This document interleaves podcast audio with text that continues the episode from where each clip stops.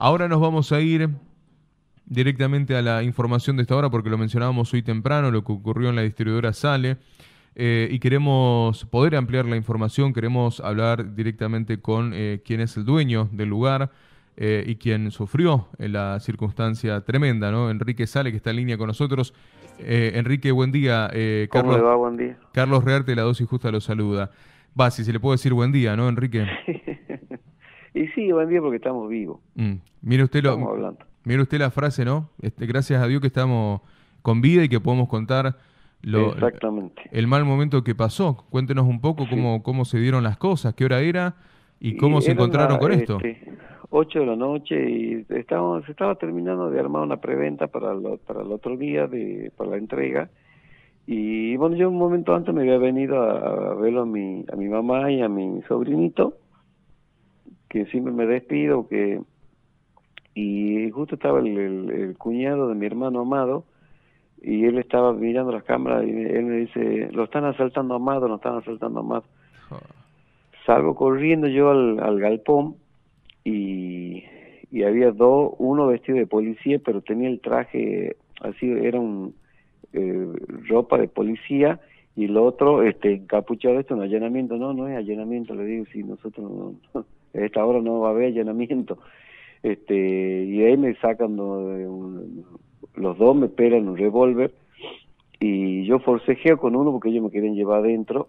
Este no sé si me han hecho un tiro ahí o no que como que estábamos eh, justo había un, un pale de cajones que ahí eh, girábamos y yo entro por el galpón de ahí nosotros tenemos dos galpones juntos entro por el galpón del medio que ese da mi conexión a mi casa este y uno me sigue a mí bueno ahí le pongo yo la hay una puerta que, que no lo dejaba entrar yo porque eso ya conecta la casa.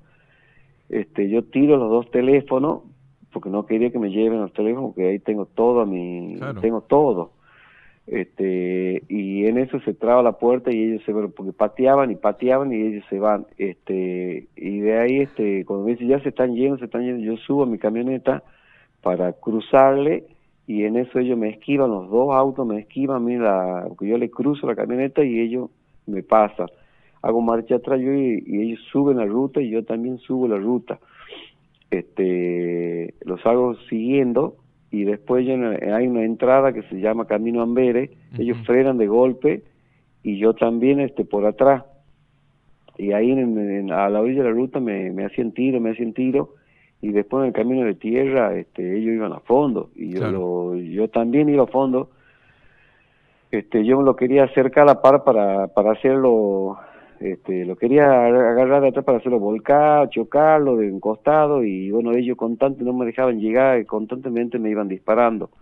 Eh, yo tengo impacto de bala en la camioneta en el parabrisa en el paragolpe lo alcanzo a rozar porque tengo roto el frente también y de ahí llega un momento que nos ponemos a la par los dos y ellos gritaban ponerle la rueda, la rueda y ahí me, me tiran las dos ruedas que, que después ahí en eso ha sido un momento que frenado yo digo no, ya no lo sigo porque eh, me acuerdo de mis hijas, mis hijas son chicas y mm. digo yo voy solo, yo no uso armas este, de ahí me he vuelto, me he parado a ver la camioneta, los impactos de bala que tenía y este y ya sentí la, rueda que estaban perdiendo, así que me vuelto a mi casa, así que bueno, ahí ha quedado la camioneta en la distribuidora con las dos ruedas. Enrique, eh, eh, o sea, usted sufre el asalto con estas personas vestidas de policía en nombre de un allanamiento, pero, pero me está contando que, que sale eh, en, la búsqueda de ellos atrás en una persecución que estamos está hablando con, con, nosotros de milagro porque le han efectuado, efectuado disparos. Sí, eh, eh, muy mucho disparo, que era todo el camino me iban ellos disparando, disparando y eh, porque íbamos cerquita, este, calculo yo íbamos 140 por camino de tierra, el camino está bien, pero bueno, la camioneta es rápida, mm. también este, en el camino de tierra anda bien, el camioneta anda perfecto y íbamos a, metro y ellos me iban disparando, disparando y y pues, yo me agachaba, eh, una cosa de loco, pero después digo, yo estoy haciendo que estoy así, después me freno, eh, porque ellos eran cinco, yo uno, yo solo, eh, yo no uso ni, ni pistolita de agua. Hoy, hoy, mencionábamos, Enrique, digo, por, por, la, por el dinero que usted estaba moviendo en ese momento, digo, para una distribuidora hay que comprar, hay que pagar, digo, termina siendo un, movimiento de dinero normal para, para una empresa, pero lo que nunca se imaginó, eh, que esto que, ocurrió, entraron, vinieron con, con, con, una idea fija, ya sabían un poco de lo que del dinero que había que mover ellos, ese día. Ellos, ellos se bajan este, muy tranquilos y este, han dicho de policía de Montero, este policía de Montero, ellos pero han entrado con una tranquilidad muy, han entrado muy sereno. dice, ¿quién es Amado? Amado es el que, digamos, que lleva, él que está al frente de la distribuidora que vende todo.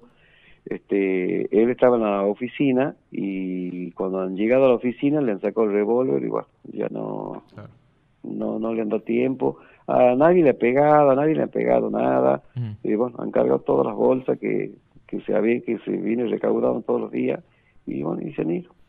Eh, usted, esa suma de dinero, digo, era para pagar, comprar cosas.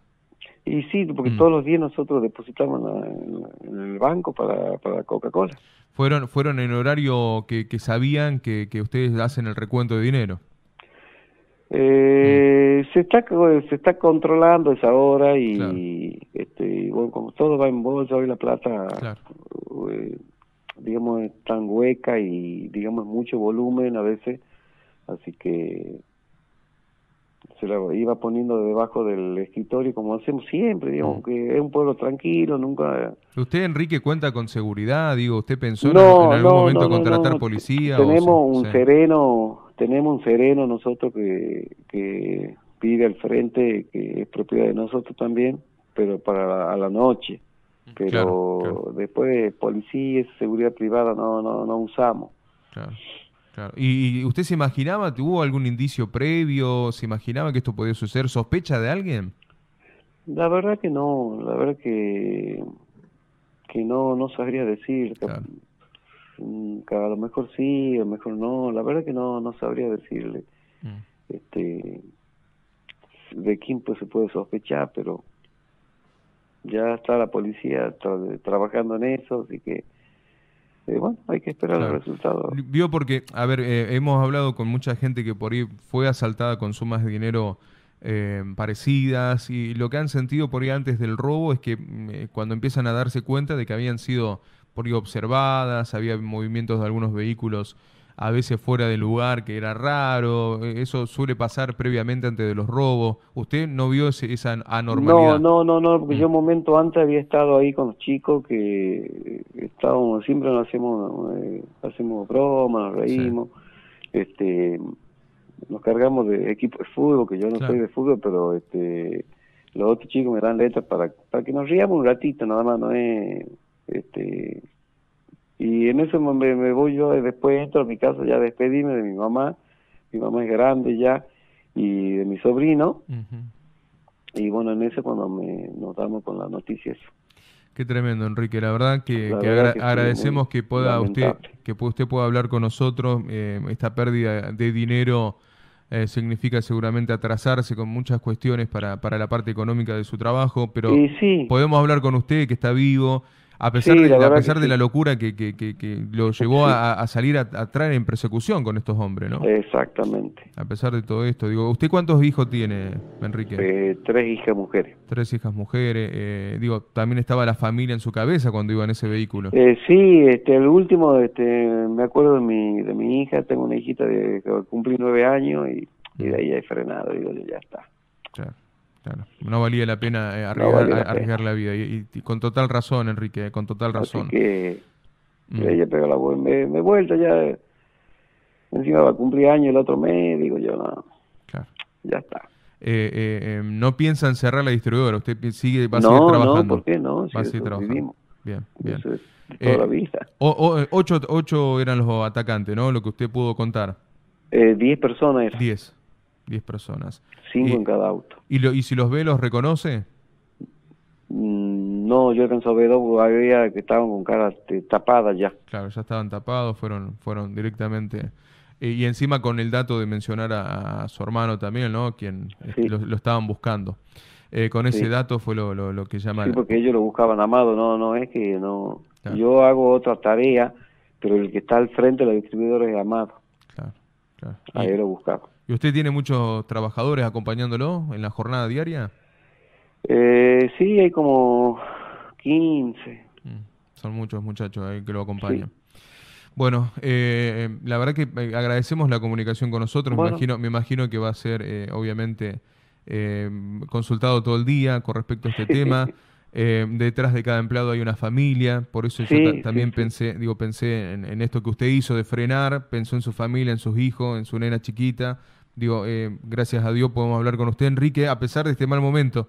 Ojalá que, podamos, ojalá que podamos hablar con usted en otro momento, que, sea por otro tema, pero agradecemos que usted haya frenado. muchas gracias, ¿no? Que, haya frenado y que haya pensado en su familia. La verdad. Eh, le mandamos un abrazo de acá de LB7 Radio Tucumán. Muchas gracias. Un abrazo. bueno, un buen día.